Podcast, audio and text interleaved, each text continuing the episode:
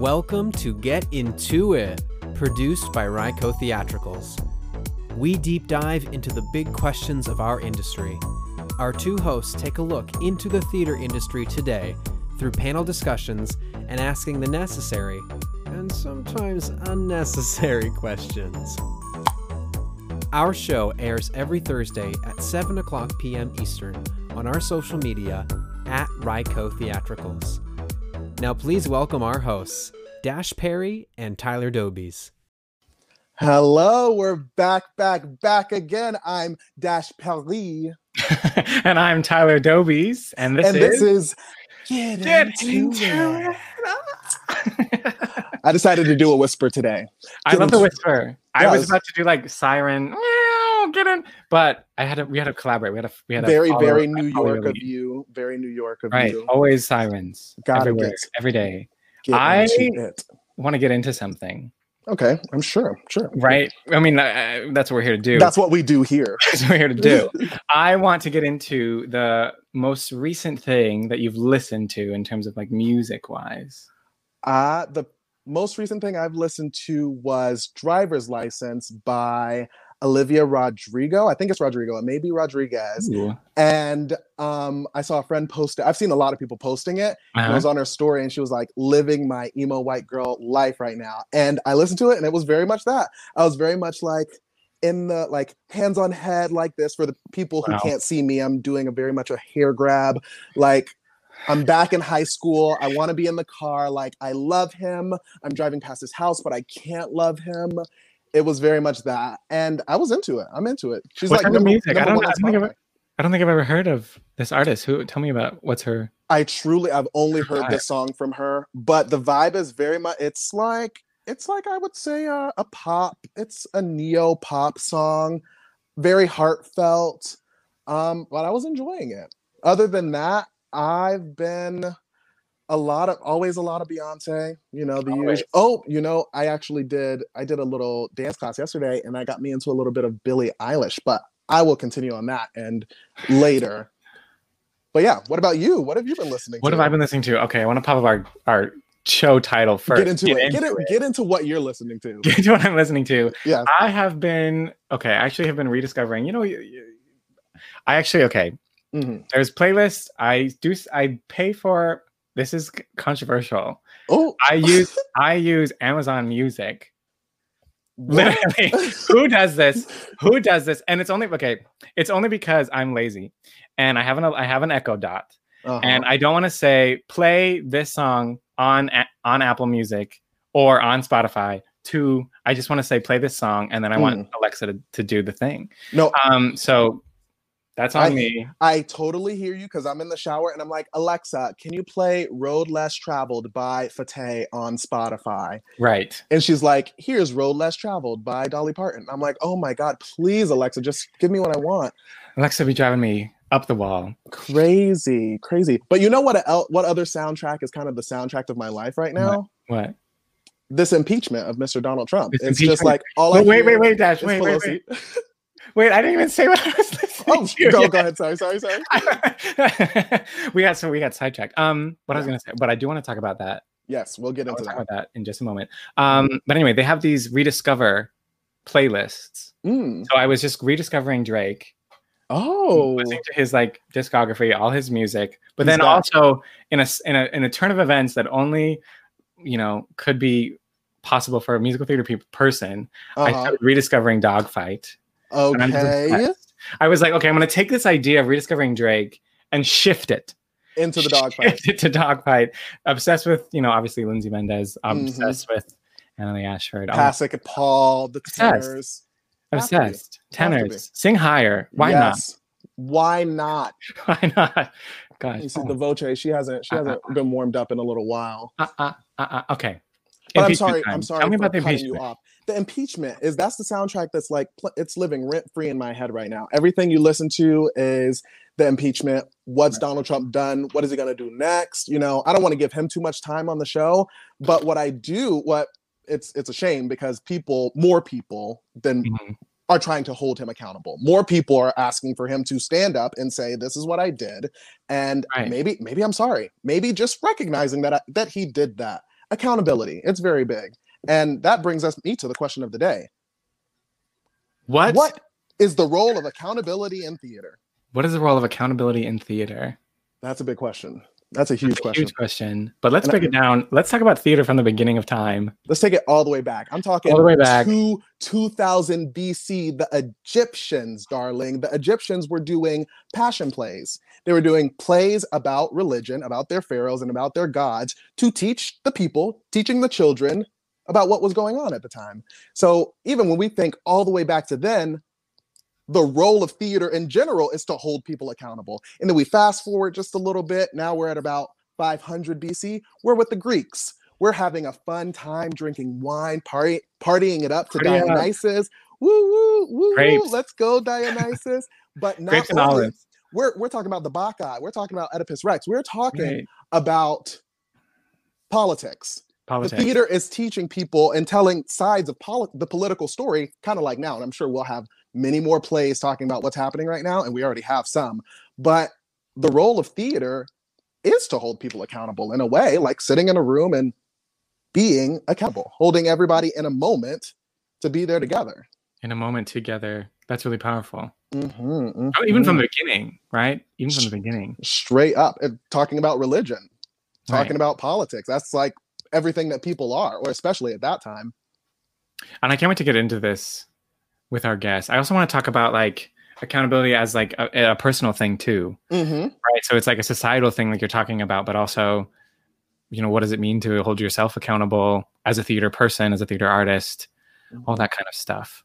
Yeah, for me specifically, I see myself like using, because social media, like a little tangent, social media can be very like taxing and like keeping you on it, but I've kind of challenged myself to hold myself accountable to use it to spread information. So it's like there's a bunch of casting people talking about certain things for trans people or people of color, and I take that information and send it to the people that I know, rather than just like, here's a cute pic of me, snap. And that's like at least one way that I try to hold myself accountable in the entertainment way on this app, on that app at least.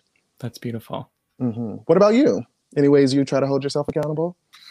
Oh boy, it's bringing other people into the picture. I think for me, right? It's like billing. I mean, in a way, it's calling my it's outsourcing. I'm outsourcing like my personal accountability. Therefore, so that I can have like a committee of people who are going to keep me on track and make sure that I'm going to be doing the things that I should be doing. Right. Of course. And speaking of accountability, let's talk about someone that I know who's held me accountable as well as I think himself, Mr. Tim Hughes, and his role in Performer's Puzzle. Pop it up right there.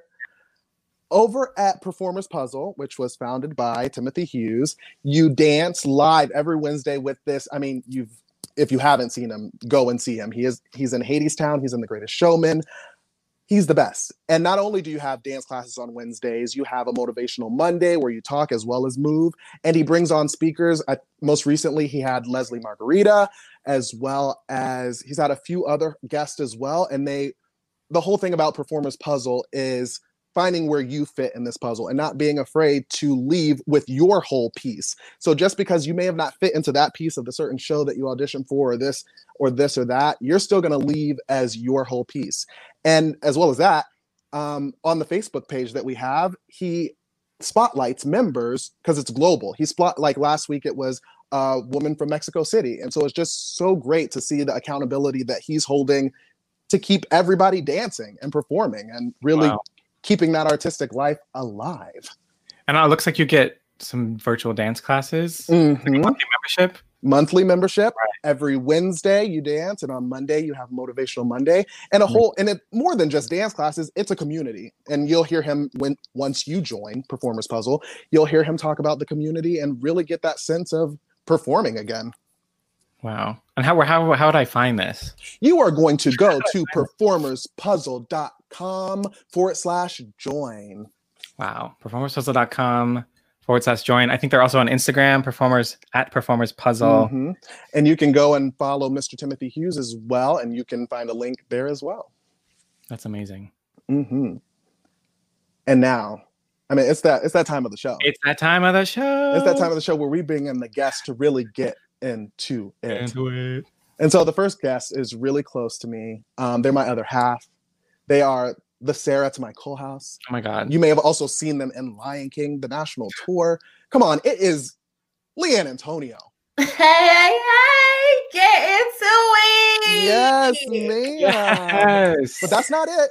That's not it. Nope. We have another guest, and oh my God, I think you've heard about him, particularly from this podcast, even, right? Originally, you'll know him from Wisconsin. Shout out Wisconsin. Woo!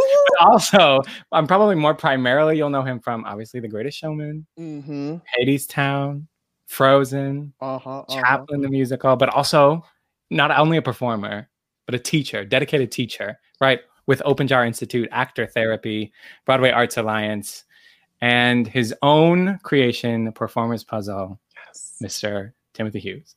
Hello. Thank you for having me on Get Into It. Yes.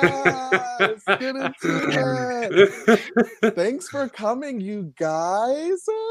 Thanks so much for having me. With Tim, tell us a little bit about yourself.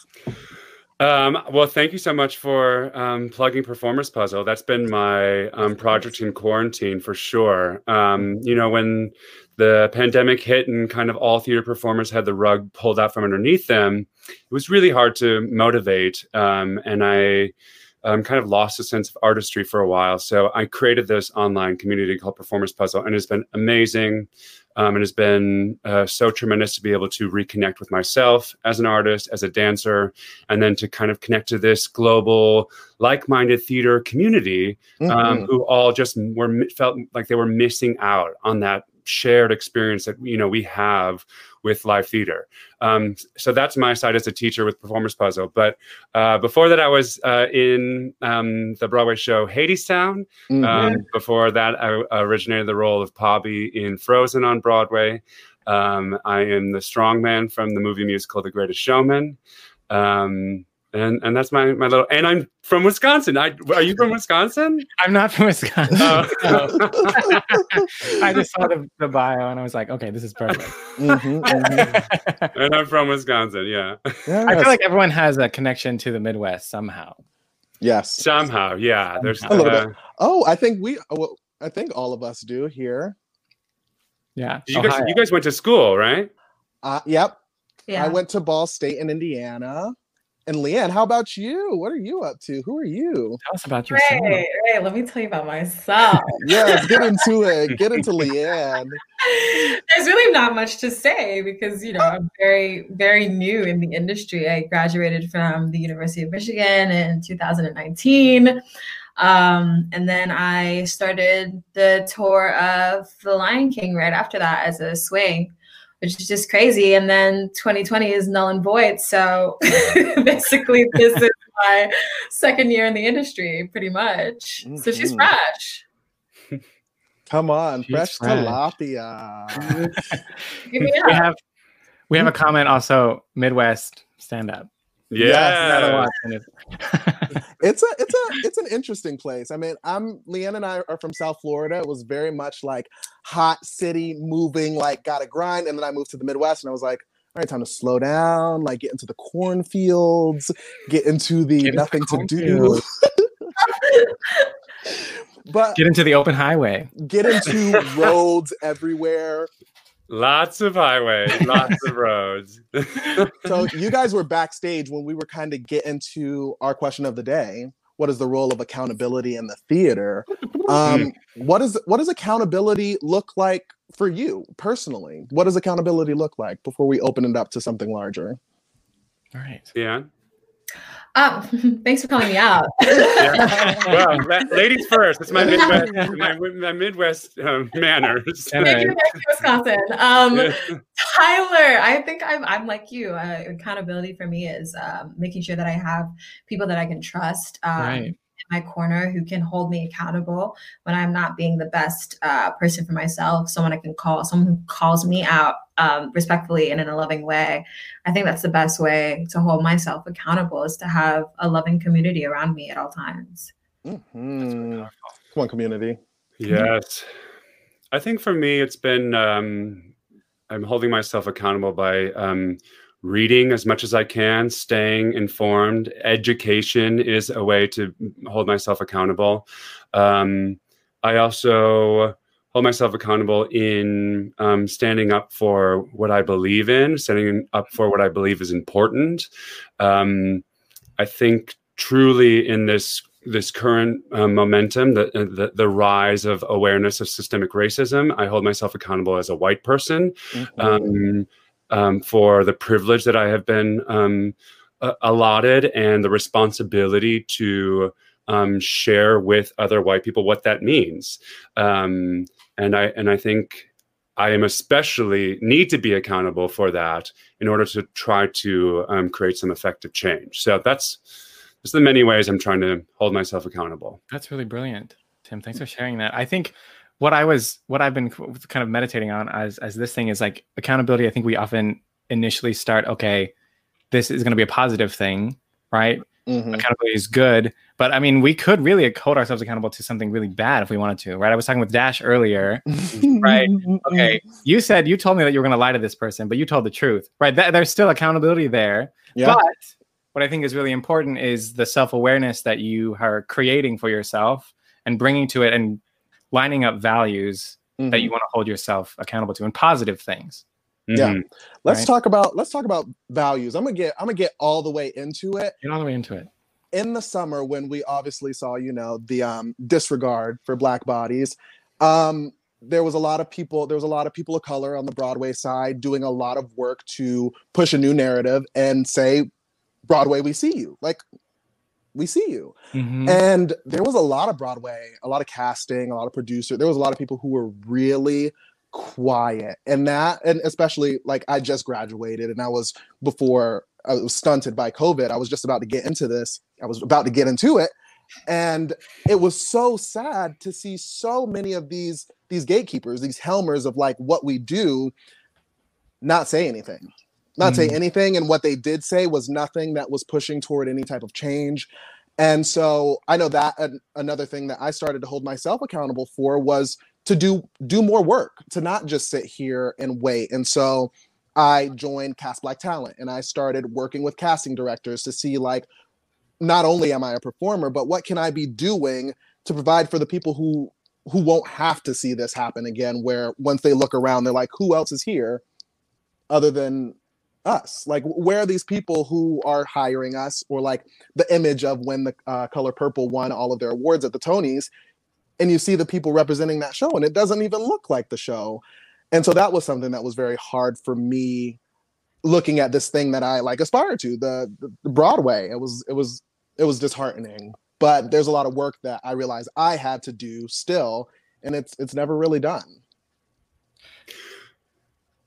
Dash, I was gonna say, I was gonna actually pivot to you, Timothy, because I think that it takes a certain amount of listening and quieting your own self and your own thoughts about a certain subject or whatever to really take in a new view, a new viewpoint, and then therefore hold yourself accountable to that new thing. So I'm interested, and obviously, Leanne, you can definitely chime in too, about things like, what does that process look like? You were talking about, holding other white people accountable, right? Obviously. Mm-hmm. But I wonder, what does that look like? Listening and... Well, I think, that deafening silence that Dash was talking about, that was heard from so many, at first glance was just like shocking. But I do think there's an element, I'm hopeful that some of that silence was met with the need to listen and to sit back and listen. But I think what that also was indicative of, that silence was indicative of, these conversations had not been they weren't being had.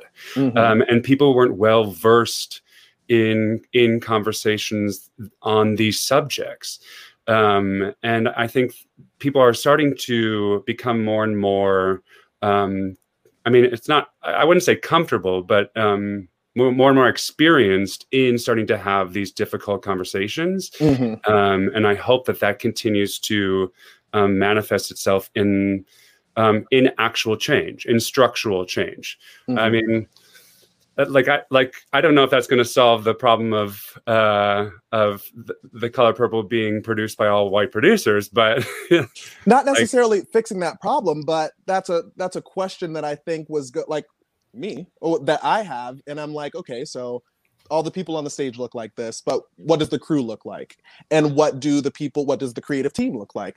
And that's a question that I think is now, because of where these conversations we're having right now, that people are starting to ask. It's like, yes, you can want to tell a lot of stories, and you should, but who are you involving in that process? How are you holding yourself accountable to make sure that this story is being told in the best way possible, which means that if you're telling a story about these people, I would hope that my creative team looks like that.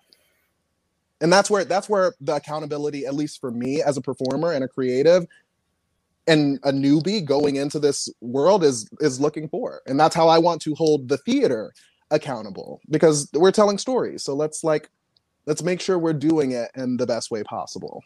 Yeah, I totally agree. Leanne, I want to bring you into this. Mm-hmm. Tim, do you have something to say about that subject? I'm going to no, go for it. No, we'll go for it. Go for it. You said something earlier about your committee, right? The people that you have on, to hold you accountable. You talked about them calling you out, and I'm interested in seeing what is your personal version of what that means for you, mm-hmm. because I think there was a big call out of Broadway and exactly what Dash is talking about, right? But what does that look like for you and the group of people? And is there a difference for you specifically with accountability in terms of calling people in versus calling people out? I know it's a lot of things to talk about, but. No, I totally agree. Just everything that was going down, I felt like I was in the heat of it, because I'm in The Lion King, and The Lion King is mostly a Black cast of Black people from America, other countries, and specifically South Africa. And it is, like Dash said, that I walk into a room for this all Black show, and it is pretty much white behind the table. So this whole past year was a bit of a shock to the people that were above us.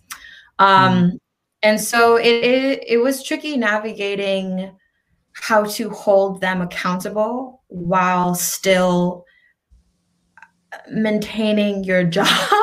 Yeah. Which is, I think this is something that Black people have to deal with all the time, which is kind of sucks, is being able to call people out, but still, still being able to stay in the room, which is hard, especially for a big corporation like Disney. I mean, Disney's a big dog. She's up there. She's it. She's large.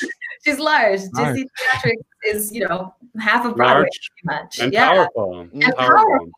So it was a matter of, us saying, are we going to put ourselves out there, or are we just going to let it be what it is? Thank God Disney opened up the forum, and they're like, should we have a big Zoom thing? And we're like, yeah, let's have a Zoom. And we did. We stated everything that was being looked over. And it was like Timothy said, it was very sad to see that a lot of white people, specifically in the industry, just they're walking through life without even realizing any of these problems. And it was a shock to a lot of them when we did, but we did say what we had to say, and we wrote down what we had to do. And we were like, we are going to hold you, and we are still holding them accountable, because we have not gotten back yet. And we want to see actual change and not just words. Mm-hmm. But it's a really scary thing to hold people in power accountable. Mm-hmm. It's very terrifying. And talking about scary, I mean, Mr. Tim, you have a very famous internet moment of you, I would say, holding the audience accountable. And did you fear any backlash? You can talk about that story a little bit. Oh yeah, again, under the powerful umbrella of Disney, mm-hmm. in the aftermath, I was like, oh God, how does this reflect upon the corporation that I work for? Uh-huh. I stand by it 100%. I think that. Yeah, there was no place for that. It was it definitely acted off of instinct to protect my company, to to protect the sanctity of what a curtain call means for us as a company with an audience. And thankfully, you know, Disney and producers and my cast and most of all, the community had my back. So we sure did. We were like, and that's kind of, that is that I think that good a bit of accountability where whether it was coming from your cast or the higher ups where they easily could have been like, this is this is a paying person who came to see this show, but then they started to somewhat disrespect what was happening in that moment. And that accountability, I'm not trying to speak for you, but that what it seemed like watching it, that accountability there is like, this is not the place nor the time. And you don't know who's on this stage or who else is even in this audience that you could be hurting. And so that was very brave of me to see of you. Because I was like, what would I do? That's kind of like a Patti LuPone moment. Like, shut off your phone. Like, I would think about it. I'm like, would I do it? But you did it. You did it. There was no time to think, would I do this? Literally just, it happened. And it wasn't until like 10 minutes after. It wasn't until I was like just fuming about it, writing that my Instagram message about it, that I was just like, really letting it settle in what I was responding to. I mean, it's interesting because like that show with Frozen on Broadway was the first time that we ever had like a safety call in the theater with like bomb sniffing dogs and like a security thing. And that was for the first time for me. I was like, oh, there's a shift here in the world that we're creating theater in right now. Like it feels a little bit different. I don't think it's necessarily an evolution. I hope that it's not like that. That's the trajectory that we're going to be on. But I definitely had noticed a shift. So, you know, the guard was up to protect a lot of things in that moment. And there was no time to answer the question of any of it. I just had to act and in hindsight, I'm still glad that I did. Yeah, I'm glad you did too. We all are. That was some allyship right there. Yes, yes. Yeah, I appreciate it. So I just want to make sure for those not aware of what happened, we've just kind of been talking about it. So I just want to clarify, right? It was a moment where there was a certain flag, and it was a Trump flag in the curtain call. An audience member had it, and somebody had come down the aisle, and I clocked it as danger from the beginning because I was like, what's happening here? Somebody's kind of storming the stage. And then they had turned around and raised a flag, a reelect Trump 2020 flag right in front of us as we bowed. I made swift action to snatch the flag, and this like 4 or 5 second video kind of went viral. And in 2020, the flag was snatched again. Still snatching flags. Let's broaden it up a little bit. Like we talked about accountability a little bit more specific to us and very specific points, but let's open it up to, I mean, still in the realm of theater, but where maybe some shows that you found yourself looking in the mirror or asking yourself questions to hold yourself accountable, or a show that fully just put it on right in front of you and you left going, okay, I need to take some action. Like what next? I know for me, one of those was what the Constitution means to me. Like that was very much, and like you guys heard me speak on it earlier, going all the way back to 500 BC, we were talking about politics in the plays. Like that's how we were going to discuss and debate and what was going to happen next. And watching the show with a woman and from the perspective of a woman, written by a woman, was so brilliant to me. I mean, we see so much written from the perspective of a man. And so watching theater hold itself accountable, and the women in theater holding theater accountable to say, wait, listen, we've got a bunch of stories to tell. And though politics does not look like the world we live in, I'm gonna put it on the stage so that I'm gonna hold these people accountable to watch it today. And that was very moving to me. And I walked out and I was like, okay, yeah, I need to be making sure that I'm watching shows that aren't just by men, and making sure that I'm pushing those shows just as much as any other show that I'm watching. Because that was magic. I remember watching that show I didn't get a chance to watch it in person, but I watched it when they put it on Amazon Prime, which was really, really, really valuable. And what I think so much of that information that Heidi Schreckner, I believe is her name, she talks about in the show, you know, we have no idea. Right, I had no idea many of these things. Right, I mean, I took AP U.S. government, right? So I should know these things, but I had no idea. You know, and the scope of the work that this laws and the languages in the laws has. So I think it just brings back to the point that we made at the beginning. It takes an education, and it takes the willingness to listen and learn and grow, and then therefore you have the ability to hold yourself accountable for things in a different way than you had, right? Leanne was talking about how, and so was Timothy. They were talking about how these producers, it was a complete shock, completely not. And so I think it takes a special type of person to interrogate themselves and to figure out, okay, where are the holes in my view? What do I need to adjust and figure out? Missing? Right, what do I need to fill in? Right.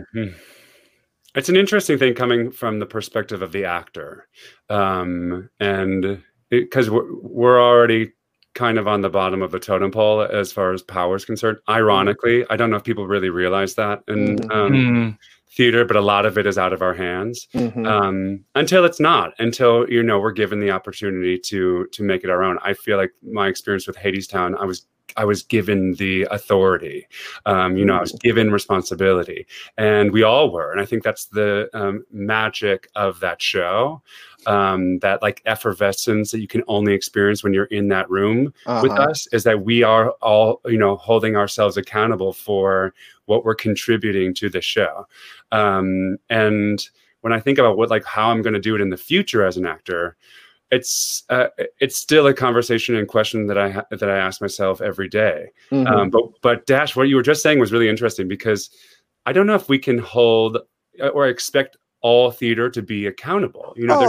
Right. No, I know. Yeah, I know. It's really interesting because there's still going to be an element of fluff and an element of just escapism. But for me personally, and I think probably for most of us here, what makes really great theater is that attention to accountability, on some level, or on all the levels. I think what the Constitution means is on all the levels. But in order for it to be good, in my mind, I think it has to have addressed this topic of are we holding ourselves accountable, this cast, and how do we hold the audience accountable? I think that's what makes good theater historically. Absolutely. And I hope that's part of what people remember, especially on a producer's side, moving forward out of this movement. And even, you're absolutely right, because I love my just sit and laugh and watch people kick their face in the theater just as much as the tourist from Wisconsin, But How dare you? Even in that, there takes like what we are seeing more of it. Miss Sierra Renee being Elsa in Frozen, taking even the shows that we have and holding them accountable to how we're seeing the world today. Even there can be accountability on so many scales. And I think sometimes we miss it at the small bits, just who's playing this role? Who are we talking to? That is even the accountability for me. It doesn't even have to be as large as being here is my agenda, because it doesn't always have to be that. But if we're just in the world of theater that we're talking about, telling stories that hopefully, move the society in some way. At least that's what theater is. That's what theater is for me. I hope the people are doing it with the people in mind. Right. I totally agree with you, Dash. As a Black woman, it's so hard to find roles where I'm not being a Black woman. Or I'm not playing, here is a Black female. And it's the same for men, the Black people, whatever gender or whatever. But it's that in itself is changing the view of someone when they go into the room and they see an Anna or an Elsa that looks like them or looks different, or sisters who aren't both white. They're different colors, because there are mixed families in America. American families don't look all the same. Families and families don't look all the same. So it's not even we can use that excuse anymore. And One of my favorite shows right now is Bridgerton. If you haven't watched it, you need to watch it, Shauna. It's so good. But the very fact that we have a black Duke just being a Duke is just crazy. You don't really talk about him being black, whatever. They mentioned like a small little thing, but it's not even about it. It's just here is this man being a man who's falling in love with a woman. It has nothing to do with him being a black man. You rarely ever see stories like that. So like just seeing that in itself is shifting someone's view without them like shoving race inside of their faces. Mm-hmm. Yeah, I absolutely. As soon as I popped that show on, I was like, wow, Shonda has done it again. They're just out here. They're just British. They're just British people. They're black. They're white. They're families. It was just amazing. Right. The main thing is that they're British. Like they're British. When in doubt, they are British people. Yes. But you're not even thinking about the color. Just like when I watched Brandy's Cinderella, I did not care. Right. That we had somebody over here married to a white man, and somehow they had like this Asian boy, and then it's just, all the families are mixed. Everything was fine. People were just people. And like growing up watching that, I was just like, oh, these are just sisters. This is a mom. Like this is it. It doesn't matter. Mm-hmm. And I don't think it mattered to any of us. So I don't understand why that was that's still a thought process for a lot of people. It's confusing. Come on, let's get more accountable on that. Let's get into that. Let's get into that. Mm-hmm. Mr. Tim, I want to hear more about the Performer's Puzzle for you. I mean, I literally just took this class yesterday and it was so beautiful. I needed that, like, this isn't about technique. This isn't even about getting the right steps or the steps that I'm doing. This is about feeling this inner self-exploration, which was so beautiful. And so tell us a little bit more about Performer's Puzzle and what that's like.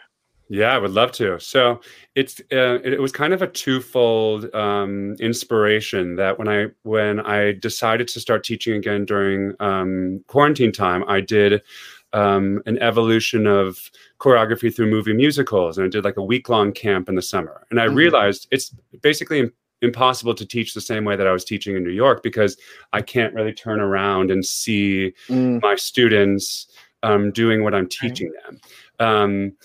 And then I also have noticed like the popularity of the academic approach to theater sometimes is like diluting a unique, passionate part of us as artists. You know, sometimes people come out of college and it feels very formulaic, which is the exact opposite of what makes something really exciting for me to watch on stage. So I was like, that needs to be taught and that needs to be practiced. And people need to engage in music and dance and performing again in a way that speaks to themselves, to their soul and to their artistry, and not to this skill that I have practiced and worked on and refined for the last couple of years. So I think that problem and that both of those issues, out of that sprung this community of Performer's Puzzle. And the whole metaphor is, you know, for those of you who don't know, I'm 6'7", so I don't fit into a lot of people's costumes. I don't fit into a lot of worlds. I don't fit into a world that has a long line of kicking Stroman girls. So the whole approach is to really, and I realized it's not my job to try to fit in. My job is to define my own puzzle piece, to define all of what makes my talent and ability unique and my own. And so when I leave that audition, if I don't get that job, my puzzle piece is intact, and it's a much healthier mindset. And I think it actually has led me to more success and to more people wanting to work with me. So out of all of that, Performer's Puzzle started. We dance live on Wednesday nights. All the classes are able to be downloaded. The focus is about reconnecting to ourselves as artists, reigniting a sense of passion through movement. I love the idea of dance being a human behavior and not a skill that we have to practice. You know, all babies dance, like all kids dance. Why does it go away? So I love the full spectrum of levels. It's a part of this community. I love the experiences that are coming from across the globe, truly. And I, as humbly as I can say, the whole reasons behind why I started it are working. Like it's actually working. I'm getting beautiful, positive feedback from people. And that's been really inspiring, really rewarding. And like the ultimate silver lining of this crazy, 2020, which would have definitely been null and void otherwise, as Leanne said. Yeah. So that's Performer's Puzzle. Yeah. So you would say that you're holding yourself accountable as a teacher to teach artistry? For sure. I'm holding myself accountable to continue to engage with myself as an artist, to challenge myself, because I never choreographed before. And now I have to. And that's really exciting. It's the same accountability as like the artist's way. Like, if you've ever done that, like people get up and journal every day. Now I have a set schedule of once a week, I have to churn out a new piece of choreography. And the way that I'm doing is that as I'm choosing songs that just make me want to dance. I always say, like, what's the song where you like push all the tables out of the way at a restaurant and you just have your own dance party? Like that's the song I want to choose for class each week. So that's how I'm holding myself accountable. Like but it's also all, as we were saying, Tyler, like it's also positive. Like it's keeping me artistic. It's keeping me motivated. It's keeping me focused, and it's keeping me afloat right now. So instead, we didn't do an icebreaker or warm up. So let's do a little cool down. Let's cool down. Let's get into what we're listening to. Let's get into some music that you guys want to shout out that's been living rent free in your heads. You guys heard us earlier. I'd love to hear what y'all are talking about. Well, Dash, speaking of that song that we danced to, Billie Eilish, My Future. It has been nonstop in my head. It's so good. I said in class, Billie Eilish feels like the first artist that I feel too old to really be. I feel like it's the next generation of artists, and that makes me feel old. But I am obsessed. I'm obsessed. I'm like down her rabbit hole with all of her albums. She's tremendous. So gorgeous. Are her pronouns she or I don't even know. From what? I don't know either. Okay. From what I've... Good question. I think that's she. Yeah, good question. I think she... Yeah. Well, I've been listening to Jasmine Sullivan nonstop. Her new EP is everything. It's Hugh Tales. It's so good. It's literally... It's just so freeing. It's very much focused on, like, the female mind and, like, female sexuality and, like, owning that, and also, like, owning the way that females approach relationships. It's just, it's powerful. And her voice is just, like, iconic. It's Jasmine Sullivan. The Jasmine Sullivan. The Jasmine. The home, the whiz, Jasmine Sullivan. Right. Literally. It was in my head rent free. Yeah, for sure. Mine too. Oh, thank you so much for joining us. Oh my God, you guys, today. It has been a hoot and a holler having y'all. Thank you for having us. Yes, so, thanks, guys. For all of these queens in the stage today, we love to give a nice queen's wave out. Very Bridgerton of us. Let's see that wave. Spread the cream. Yeah. Oh, spread the cream. That was so beautiful. That was amazing. That was I felt it in here. I was angry. I was sad. I wanted to cry. I wanted to laugh. And I think what's particularly beautiful is just like the accountability that Timothy is it's like a skill that he's breeding and cultivating in people. Right. Like they're accountable to their own uniqueness.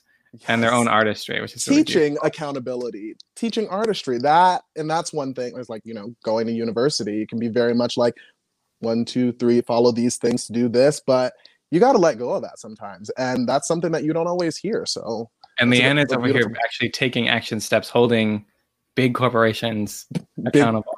We don't want to get her blacklisted. So, well, no, she's not going to. It was sanctioned. It was beautiful. Of course, it was. It was very apropos, and it was moving as well. Okay, now a word from our sponsor. Let me find this for everybody, and we're just gonna watch this video. Here we go. Click, boom. Oop. Momentary. Record's title Here we go. Hi, everyone. Welcome to #BWayWorldRecord. My name is Rye Armstrong, and we're glad you're here. Our goal is to collect over 5,000 video submissions to break the world record for the Guinness World Records title of largest online video album of people singing the same song. It's a mouthful. But the song we chose is From Now On from The Greatest Showman. Woo-woo. We are partnered with Tenglo.com, Broadway Records, and the Actors Fund. Our goal is to raise as much as we can for their COVID-19 relief fund. People are struggling right now, and Broadway has been closed for what is going to be a year or more. So please help if you can. All the instructions to submit are down below. You can see other people's videos at Tenglo.com. The track and all the sheet music is there. Get your friends to submit, get your dogs to submit, get your families to submit. We need 5,000 submissions to break the record. And then we will reveal the music video at the end of December. So we're glad you're here. We're glad you're with us. And if you need anything, there's an email on this page. You can email if you have any questions. But we look forward to your submissions. Thanks so much. Thank you, Rye. That's our producer, Rye Armstrong of RYCO Theatricals. He's in a process of breaking a world record, right? A Guinness World Record. And all the information can be found at hdbcasting.com/BWayWorldRecord. And we're singing that song from The Greatest Showman. Yes. Please go and send in your submissions, 5,000 videos. I think that's all we need left. Let's sing. Sing it. Yes. So, Tyler, this was quite the show today. We got all the way into it. We had some fabulous guests. Greatest Showman seems to be, very apropos on topic right now. We had Mr. Tim Hughes as well as our record over at RYCO.com. But it was beautiful. Let's keep holding. I'm going to hold you accountable, and I'm going to keep using this platform to hold me accountable, to learn, to educate myself. It's an accountability circle. It is. Yeah. And before we sign off, I just want to point out your beautiful dangly earrings. Oh, thank you, Tyler. And I would like to point out your beautiful dangly earrings.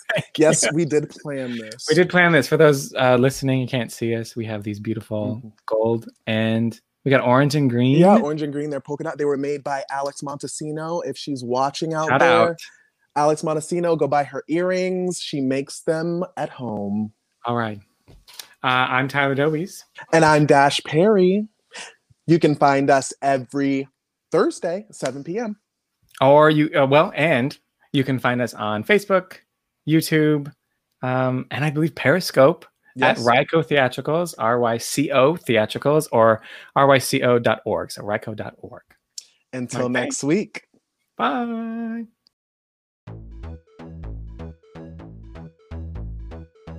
You've been listening to Get Into It, a weekly podcast from the RYCO live streaming series produced by RYCO Theatricals. Everything you heard was recorded live on our social media at RYCO Theatricals. You can support this podcast by sharing us on social media, writing a great review, or donating at www.ryco.org/support.